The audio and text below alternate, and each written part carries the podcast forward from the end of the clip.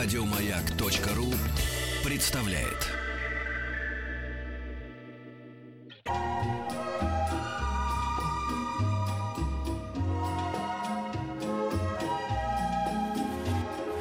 Клиника Фадеева. Врач-пульмонолог кафедры фтизиатрии, пульмонологии лечебного факультета МГМСУ Сергей Львович Бабак у нас в гостях, но э, не первый раз мы с ним встречаемся. Сергей Львович, здравствуйте. Здравствуйте. Здравствуйте, Петр Александрович. Виделись. Вы мне заточку уже, да, тут... э, Да, да, вонзили. Э, Холодает. Никуда не денешься. Это так, да. Вообще говоря, какой-то беспрецедентный, как то октябрь. Я не помню, чтобы такая холодрыга была в октябре. За последние лет 15 точно не помню. Да, такого не было. да. И может, и заставить больше. одеться своих детей, по крайней мере, что уж детей, взрослых, а, и ты, я сегодня женщину видела вообще с голыми ногами. Видимо, а, ну, она как-то вся на распродаже наверное, сейчас, да, ну, купила очень красивые туфли на высоком каблуке, ну, вот э, с такими выемками, и там голые ноги. Но шарф был надет, э, и мне прям самой стало холодно, я думала, вот как. Одеться очень себя сложно заставить, но э, сохранить свои легкие нужно. Это, да, же на нас конечно. влияет. Конечно, влияет, потому что смена погоды, смена влажности, смена температуры абсолютно влияет на э, так называемую бронхиальную гигиену или на чувствительность легких к тому, чтобы вот правильно реагировать на изменения погодных условий. Обычно вот люди, имеющие хронический бронхит, так называемый, именно в таких погодных условиях дают обострение. То есть у них немножко нарушается дренаж слизи, из-за, соответственно, возникают небольшие вариации просвета бронхиального дерева, это за- затормаживает дренаж. И они чувствуют некое стеснение в груди, покашливание иногда бывает. И воспринимают это как некое, вот, некую болезненность. Ну, это Мгм. вот такие вот небольшие эпизоды. Когда люди повязывают шарф или ну, дышат куда-то в тепло, да, в такую погоду, это полезно или вредно? Ну, на самом деле это не полезно, потому что человек выдыхает некий пар, который оседает на шарфе, и затем он вдыхает уже воздух увлажненный. То есть э, хорошо бы дышать воздухом не увлажненным. Дело в том, что- Слушайте, глупые хипстеры, слушайте. Вам говорится. Ну, Да, это- тут Замотают себя и дышат там себе Ну, тихонечко. Тут субъективное ощущение, что вроде бы я сам себя грею, называется это, вот, но этого не происходит. А, То есть происходит, наоборот, переохлаждение верхних дыхательных путей. И обычно вот эти люди чаще имеют синуситы и гаймориты за счет переохлаждения. Это у них в воздуха. полном объеме все, да. Это уж О, конечно, любимая конечно. тема. Мне мама все время говорила на улице: дыши носом, дыши носом. Это да, правильно, потому что нос устроен таким образом. Это очень хитрый инструмент, кстати, потрясающий просто, как природа организовала. Э, Вдох человека длится 1,5 секунды. 1,5 секунды. За это время нос успевает согреть воздух от температуры в 20 градусов, ну это если комнатная температура, до температуры 37,4 градуса, и увлажнить от влажности в 60%, это очень хорошая влажность для комнаты, обычно ниже бывает, до 98. М. То есть за эти вот доли секунды идет э, массивное согревание воздуха, увлажнение воздуха, и даже различают носы разные есть. Есть носы европейские, есть носы африканские, например, есть, Есть носы, орлиные носы. ос- орлиные носы, носы с горбинкой. И вот, э, А у Пети простецкий нос. Ну почему? Он довольно-таки порядочный. Помнишь, как Ну, это если- э, Петя Серый Волк, когда у вас такой бабушка, почему такой маленький нос? Ну почему? Он довольно порядочный. Нет, у Петра нормальный нос абсолютно. Он относится к категории греческих носов. Это прямой ровный нос. Э, Он рассчитан, это, э, такой нос рассчитан на людей, кто вдыхали, вдыхали бы в среднеземноморский климат, то есть устойчивый, без пере- серьезного перепада температуры с нормальной влажностью. Не люблю прямых носов, люблю, когда у девочки, у девушек такие эти.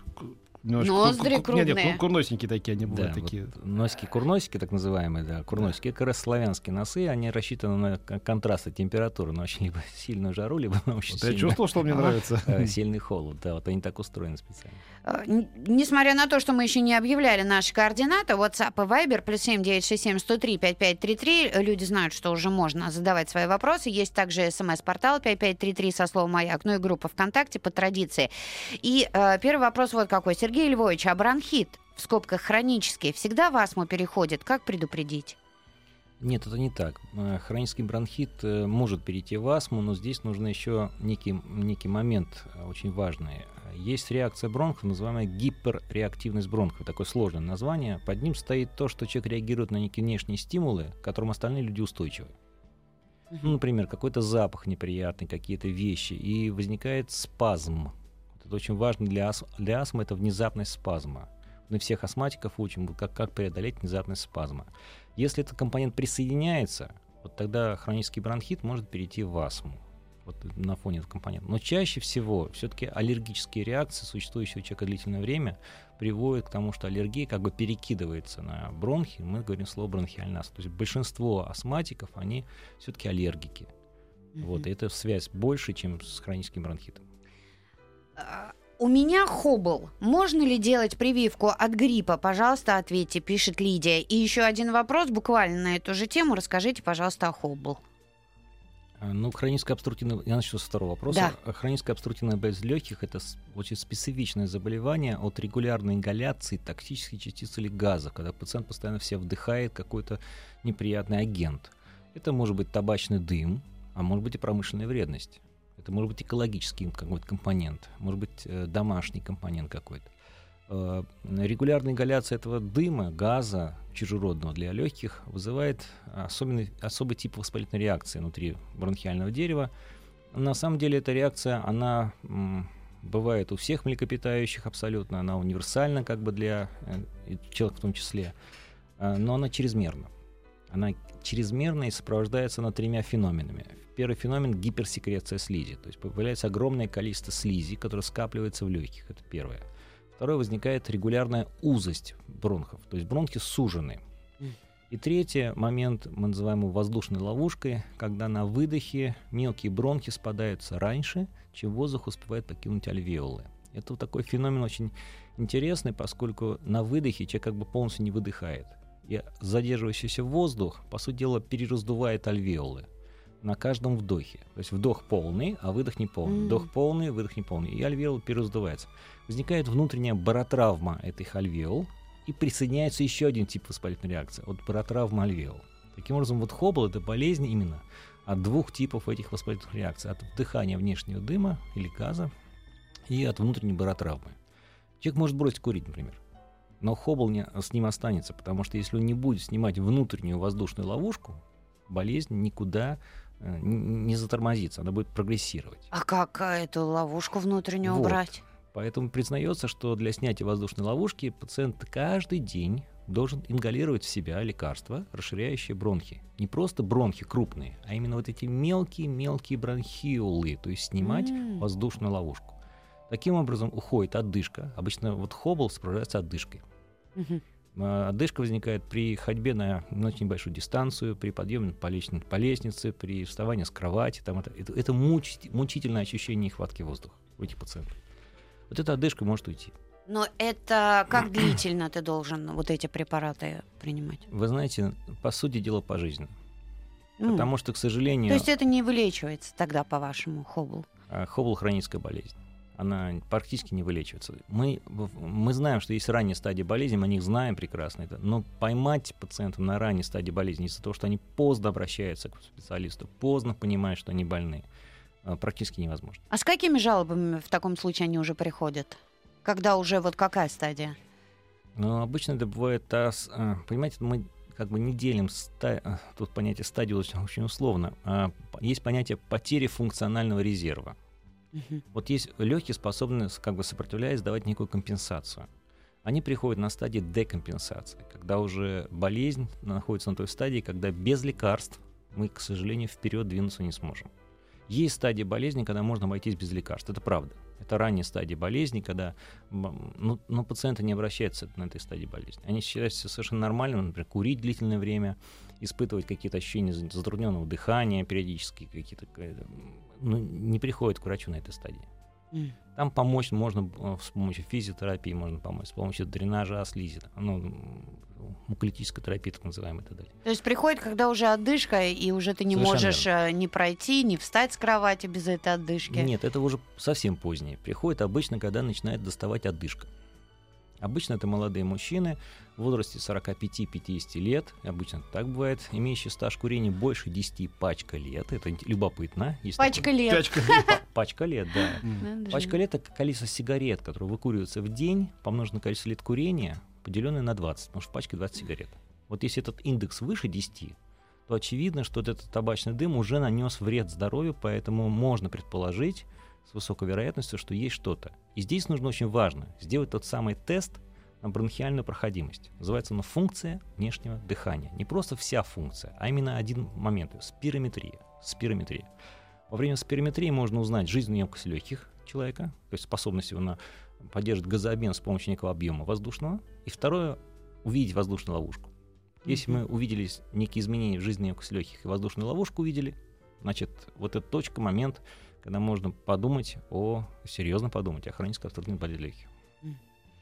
То есть, если ты курильщик, то это надо обязательно делать, вот ходить на эту спирометрию. Это Ну, уж знаете, точно. Манера должна быть даже не если ты курильщик. а Я думаю, что всем лицам старше 40 лет, как снимается КГ, так и должна делаться спирометрия. Когда мы на более ранней стадии увидим эту болезнь, будет легче помочь человеку вернуться компенсаторно в тот, в на тот уровень, на то качество жизни, когда ему комфортно существовать среди окружающих. Мгм. А, вот А, первый вопрос, я- А, Про прививку от Про гриппа прививку от гриппа. можно ли делать? Вопрос для меня, например, сложный, а, потому что я как бы а, могу высказать только свое собственное мнение по поводу прививок от, гриппа.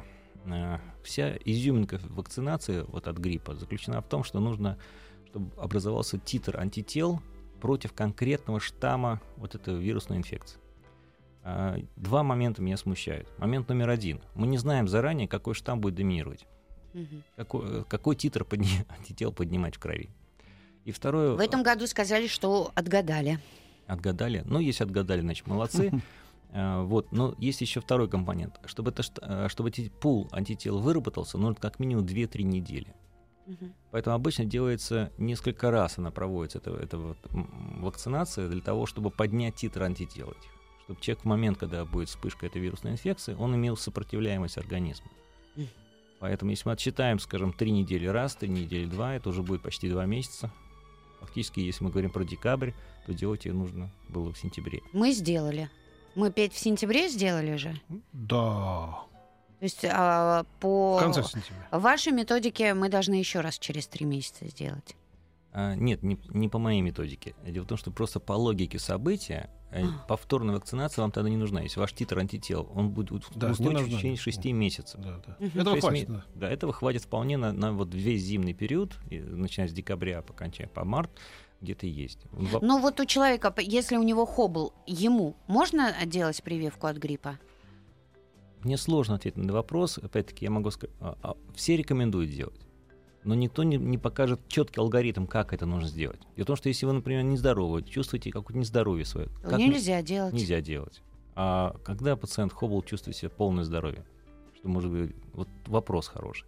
С другой стороны, совершенно есть другая вакцина от пневмокока, то есть от пневмонии. И вот здесь ответ абсолютно однозначный. Нужно и можно делать лицам, имеющим Хоббл, такую вакцинацию. Потому что пневмония – это практически смертельное осложнение для этих людей.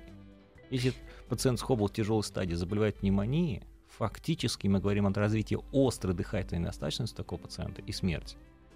Это смертельно для них. Поэтому, Мгм. чтобы не заболеть пневмонией, такие прививки, э, вакцины надо А от пневмонии как часто делают прививку? Вы знаете, сейчас есть современные конъюгированные вакцины от пневмонии. Ну, называется, например, Привинар. Она делается один раз на 5 лет. А, вот, кстати, просят рассказать э, про нее. Вы за?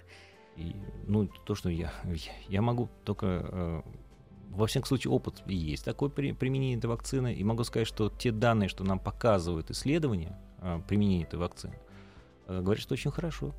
Да, снижает число обострений резко, продлевается э, качество жизни, увеличивается таких людей. То есть это реально работающая вещь. А по логике вещей, если ты вот э, в основном, почему боятся гриппа, да? Потому что Да. бывают осложнения, воспаления легких, так получается? Ну, в основном осложнения. Или Ну, как? Воспаление легких вы называете пневмонией. Ну, да. Значит, э, на мой взгляд, вот это мое мнение личное, вирусной пневмонии не существует. Вот, вот я так воспринимаю эту ситуацию. Ну, а как же осложнения после гриппа? Я объясню. Значит, вот то, что мы видим и называют очень часто атипичной пневмонией, вирусной пневмонией и так далее, на мой взгляд, люди ошибаются. Это отек легкого. Это не кардиогенный отек легкого. Вирусы способны поражать именно альвеолы, увеличивая их проницаемость. И жидкая часть крови выходит в альвеолу и блокирует газообмен.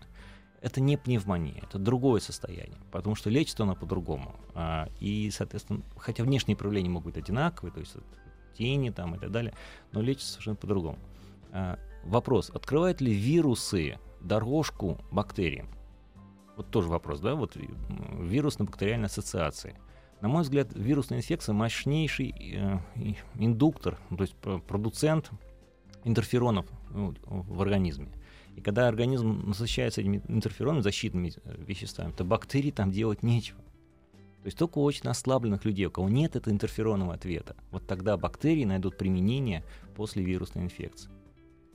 Тоже такая вот интересная вещь. Поэтому пневмония все-таки как она есть, так и есть. Она остается пневмонией, бактериальное поражение, а, требующее антибиотикотерапии, мощной, хорошей антибиотикотерапии, назначенной вовремя, потому что, например, если мы затянем назначение антибиотика при пневмонии на 8 часов, то летальность в этой группе вырастет на 60%. О. Это, это потрясающе. Это, это просто и молодые люди, и пожилые люди, а статистика одинаковая. Если вовремя назначить антибиотик, фактически летальности не будет. Поэтому именно вот задача для терапевта, для пульмонологов, для кардиологов вовремя увидеть пневмонию по неким признакам, по неким маркерам. Эти маркеры постоянно подчеркиваем, этим врачам навязываем эту доктрину, чтобы они вовремя видели пневмонию. К вирусной инфекции другое отношение. Ребенок 7 лет активно занимается спортом. Во время покоя дома часто и глубоко вздыхает, говорит, что не хватает воздуха. Что это может быть и к какому врачу лучше обратиться? Вы знаете, здесь нужно будет разбираться, если у этого мальчика или девочки, у ребенка у этого, если понятие бронхиальной астмы. Но не аллергической астмы, а так называемой астмы физического усилия. Очень часто вот на фоне э, занятий спортом вы, высушивается слизистый, и возникает тоже спазм, только ну, по другим причинам. А, кстати, все известные спортсмены, вот лыжники, если знаете, норвежские, шведские и так далее, им всем ставят бронхиальную астму. Какую форму? Астма физическое усилие. Назначают препараты, ну, да. которые относятся к категории допингов, как мы называем там и так далее. И вот такую вещь. Я думаю, что здесь можно разобраться с, у врачей-педиатров, сделать специальные тесты, выявить это состояние, доказать его и принять адекватное лечение. Угу. Ребенку ставили вакцину пневмо-23 в 4 года. Надо ли ее повторять? Мне трудно ответить на этот вопрос, потому что я не педиатр. Во-первых, а, там есть свой график прививок у педиатров, наблюдения. Но по логике вещей, а, раз в три года, раз в пять лет повторяется данная вакцинация. Вопрос, когда это правильно сделать. Угу. А, у брата Хоббл, и он не бросает курить. Диагноз поставили в 16 лет, сейчас ему 35. Но это необычное состояние, когда ставят диагноз Хоббл в 16 лет, потому что, как вы понимаете, стаж курения в 16 лет очень невысокий. Мы уже обсуждали с вами 10 пачка лет. Вряд ли там mm-hmm. будет этот критерий.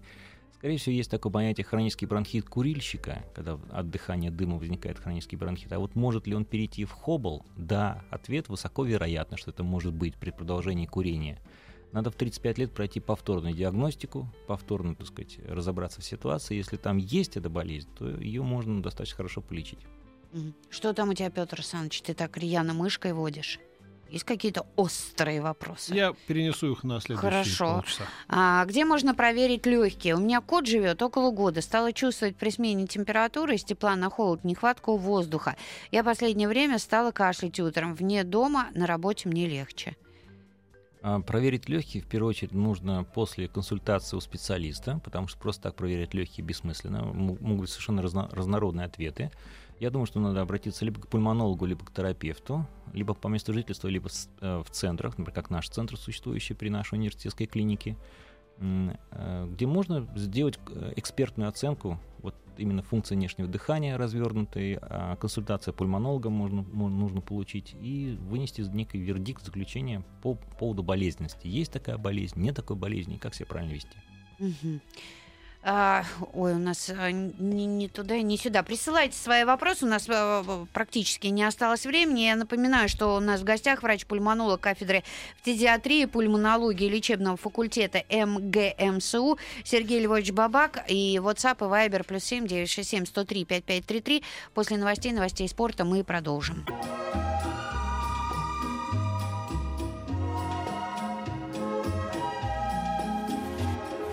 Клиника Фадеева.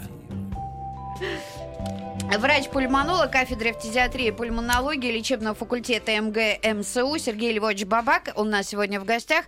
Неожиданно вот сейчас за эфиром мы затронули очень, на мой взгляд, очень важную тему. Потому что все больше и больше э, ребят, которые пользуются вайперами, молодых, э, это вайперы называются? Вейпинг. Вейпы. Вейперы. Вейперы. эти- Те пароходные труб, Дудки, трубы дудки, из дымят потом. которых дым идет. И один из наших коллег э, тоже с этим столкнулся. Сын попросил купить этот э, агрегат. И э, вот Сергей Львович сейчас очень доходчиво рассказал, почему этого делать нельзя, и что сейчас появилась даже какая-то некая новая болезнь, да? Как это вы ее назвали, Сергей А, Львович? Я объясню. Все дело в том, что очень многие пытаются отучить кого-то от курения путем замещения никотина. И считается, что вот этот вейпинг это тот самый способ, когда никотина вроде бы нету, Да. Отсюда, значит, никотин меньше, и это вроде как остается эффект дыма остается красивого, он безвреден. На самом деле это глупость э, по двум причинам. Причина номер один — состав. Вот состав той жидкости, что переходит в парообразное состояние. Значит, он содержит пропиленгликоль, воду, ароматические вещества и глицерин, что очень важно. А, Глицерин это масло. Как только масло будет мелкодисперсное, попадет внутрь бронхиального дерева, оно встанет между ресничками, заблокирует ресничные эпители, а он нужен для того, чтобы путем вот этого вот эм, движения, как м, э, поле вот колосящееся, выгонять мокроту изнутри к наружу, изнутри, делая тем самым бронхиальную гигиену, она прекратится. И если это прекращение будет длиться день, два, три, четыре, то вслед за этим приходит, поскольку в воздухе есть э, бактерии, они существуют, они прекрасно садятся на эту чашку Петри, потому что ресничка э, с этим маслом, это чашка Петри получается, и проникает внутрь слизистой оболочки, вызывая воспалительную реакцию. Причем совершенно воспаление может быть очень сильное бактериальное воспаление, до пневмонии может быть, потому что правый бронх он шире, э, туда проникает глубже. И вот эти абсцедирующие пневмонии, появляющиеся у молодых э, мужчин, э, у нас в клинике два случая таких было, были связаны напрямую с этим вейпингом. Это, это удивительно просто для нас было, но, но факт остался. Других причин мы найти не смогли. Вот реально. Называется своими руками, да? всё? Ну, Своими ру- молодые да, мужчины, жены попросили бросить курить. Да, вот то есть они. супруга решила, что нужно отучить мужа от курения, купила ему это вейпер, на- наливали жидкость, он с удовольствием продолжал, так сказать, пускать дым, он безвредный для него. И в итоге вот пневмония. А люди пишут, а увлажнитель воздуха? Но там же нет глицерина, насколько я понимаю. Увлажнитель этого. воздуха это устройство, которое увлажняет воздух путем простой воды. То есть превращает, как бы разбрызгивает эту воду в, мел- в виде мелкодисперсной воздушной пыли. А, при этом влажность в- комнате не может подняться выше 60%. Это невозможно технически просто. Такого, такого не бывает. А, поэтому а это безвредная среда. Но увлажнять воздух нужно в комнате, потому что высушивание слизистых, особенно когда батареи топят, вот как вот так, что там стоит температура аж э, кипят они, а, очень сухой воздух. А если ты Я вот на окно? батарее клад- ставлю эти тарелки, периодически добавляю туда воды, потому что иначе Можно будет сухой так, воздух. можно и так, совершенно верно. А если ты окно открываешь? Ну, допустим, там на проветривание или что-то. Пожалуйста, это хорошо. Будет увлажнен воздух? Конечно, потому что Ну вот. будет, но не насколько увлажненный. Еще раз, да- надо достигать, чтобы тебе влажность в комнате была где-то 50, от 50 до 60 процентов. Этот воздух комфортно для дыхания. Самая страшная вещь — это ночь. Потому что ночью 8 часов, ну, от 6 до 8 часов, человек находится неподвижно, ну, то есть он крутится в кровати, ну, горизонтально, у него очень ослабленное дыхание, расслабленные мышцы. И вопрос, чем он дышит, ре- решающий вопрос имеет. Надо такой аппарат купить, который бы измерял влажность Совершенно. То есть, воздуха. если вы задумались о том, что где воздух увлажняет, в гостиной, в, ванной, не знаю, там, Мгм. где-то, то в первую очередь надо сделать все комфортные условия там, где вы спите, в спальне. В спальне мы проводим больше всего времени э, в течение суток. Так что, дорогие друзья, обратите внимание на своих близких, которые говорят, что вейпер, вейперы это безопасно, и там не надо этого делать. Иногда чувствуется неприятное ощущение в груди справа. Грешу на бронху. Но от терапевта слышал, что легкие не болят. Так ли это? А, ну, сами легкие не имеют болевых рецепторов, однако есть э, плевра, которая покрывает легкие, она имеет болевые рецепторы, есть межреберная мышца, имеющая болевые рецепторы и так далее. То есть э, понять, что легкие не болят, это не совсем так. Если есть какое-то недомогание, болезненное ощущение, с ними надо пойти к специалисту. Обязательно, к терапевту или к пульмонологу, или выяснить, почему это происходит. Э, бывает причина очень простая, например, миалгия, то есть воспаление мышцы. То есть человек просто застудил часть тела своего. Это боль, э, лечение одно. А бывает, что возникают более сложные процессы, тогда нужно принимать другое лечение. Но боль это, это сигнал о том, что что-то не в порядке, надо задуматься, надо идти и разбираться с этим. Глицерин – типичный представитель многоатомных спиртов. Жирами называют эфиры, глицерины и кислот. Не прав ваш эксперт. Ну, пускай я буду неправ. Нет, не пускай. Для кого-то нет. Ну, кто-то считает, что я не прав, пускай будет при своем мнении. Я придерживаюсь того мнения, что глицерин это все-таки вариант, э, вариант жир, ну, жировой компонент имеет. Так что все-таки вреднее, курение или трубка? И то, и то, я так думаю. Э, нет, вы знаете, здесь как раз и ответ существует. Э, дело в том, что манера курения трубки отличается от манеры, от манеры курения сигары или от манеры курения сигареты. А, трубка не затягивается. И вот тот дым, который набирается в рот, он в легкие не попадает. И всасывание никотина происходит в полости рта.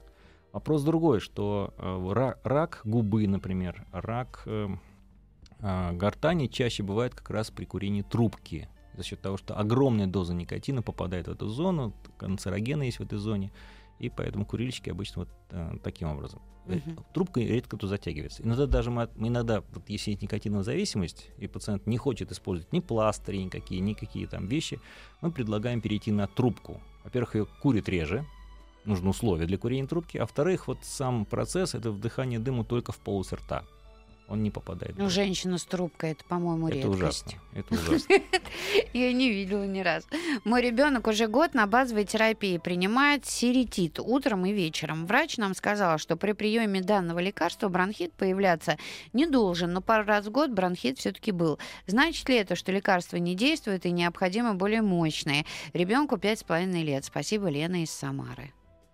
Ну, Ленин может сказать, что э, серетит является хорошим препаратом для лечения бронхиальной астмы, но, скорее всего, речь идет о бронхиальном астме у ребенка. Вопрос контроля над этой астмой. Вот это очень важный вопрос. Контроль называется состояние, когда пациент не имеет никаких симптомов. То есть он двигается активно и так далее, нет ни одного приступа удушья в течение недели. А, если появляются такие элементы, значит, это плохой контроль. Значит, надо немножко поменять либо дозу препарата, либо добавить какое-то еще лекарство для увеличения контроля над бронхиальной астмой. Это не значит, что препарат нужно отменять. Добрый день. Подскажите, можно ли в ингалятор наливать лазолван и дышать им при кашле?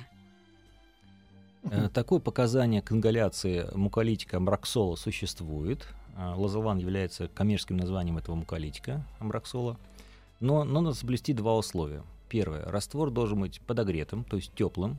Многие считают, что теплым это как чайник горячий, это неправда. Температура тела, как ребеночка кормит бутылочкой, прикладывает угу. к, к руке. Если бутылочка тепленькая, то его можно кормить. Вот такой же теплоты должен быть раствор э, амбраксола, налитый в небулайзер.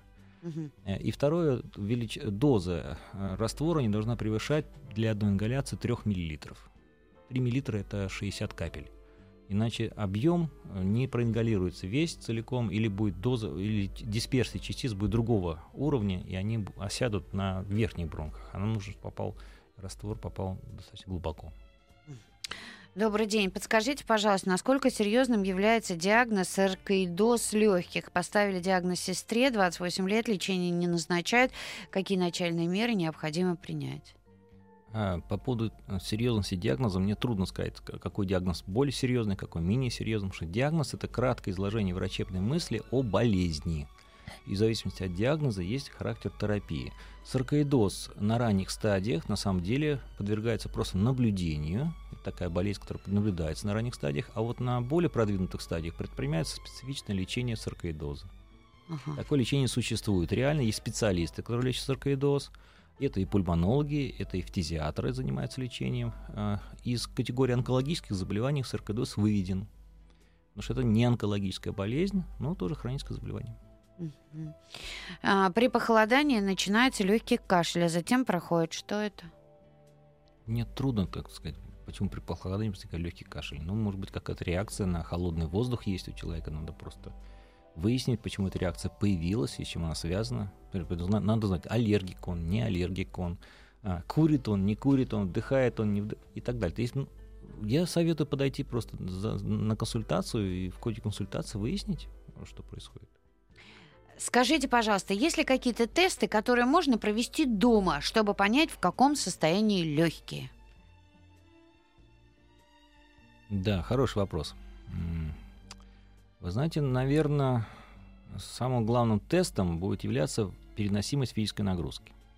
То есть, если в ходе э, регулярной вашей бытовой нагрузки физической вы не испытываете ощущение стесненного дыхания, скованности грудной клетки, а, каких-то болевых компонентов, э, у вас нормальный вдох и выдох, нет свистящего дыхания, нет какого-то подкашливания при дыхании, то, скорее всего, э, ваши легкие вполне функциональны для, на этот момент времени, и думать о болезненности не стоит. Но если появляется то, что я сказал, то это повод задуматься об этом и подойти к специалисту на консультацию. А электронные сигареты это лучшая альтернатива табачному табаку?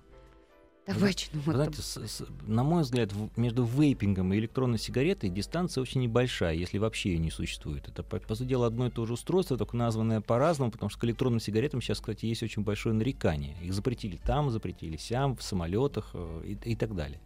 Принцип, на, на мой взгляд, тот же самый. Только электронная сигарета содержит никотин. Вот что там очень важно, это ни- никотин. Или бывают картриджи без никотина. То это как вейпинг, напоминает то же самое. А мне понравилась эта история, тоже вот суровость российских законов компенсируется их невыпол- необязательным выполнением, как написал классик. Вот тоже было много шума, помните? Все сейчас вот эти вот, э, как их называют, э, эти... Кальян это все позапретим, а, да, надо их вы- выгнать из э, ресторанов и кафе. Так, что-то так немножечко их выгнали, а потом смотрю, опять все дымят. Вот я куда не зайду, сейчас вот прям за соседним столиком прям дым коромыслом. Это что, какой-то обход э, законодательства? Что это? Что, куда все, все весь пар, все, все в свисток вот весь пар?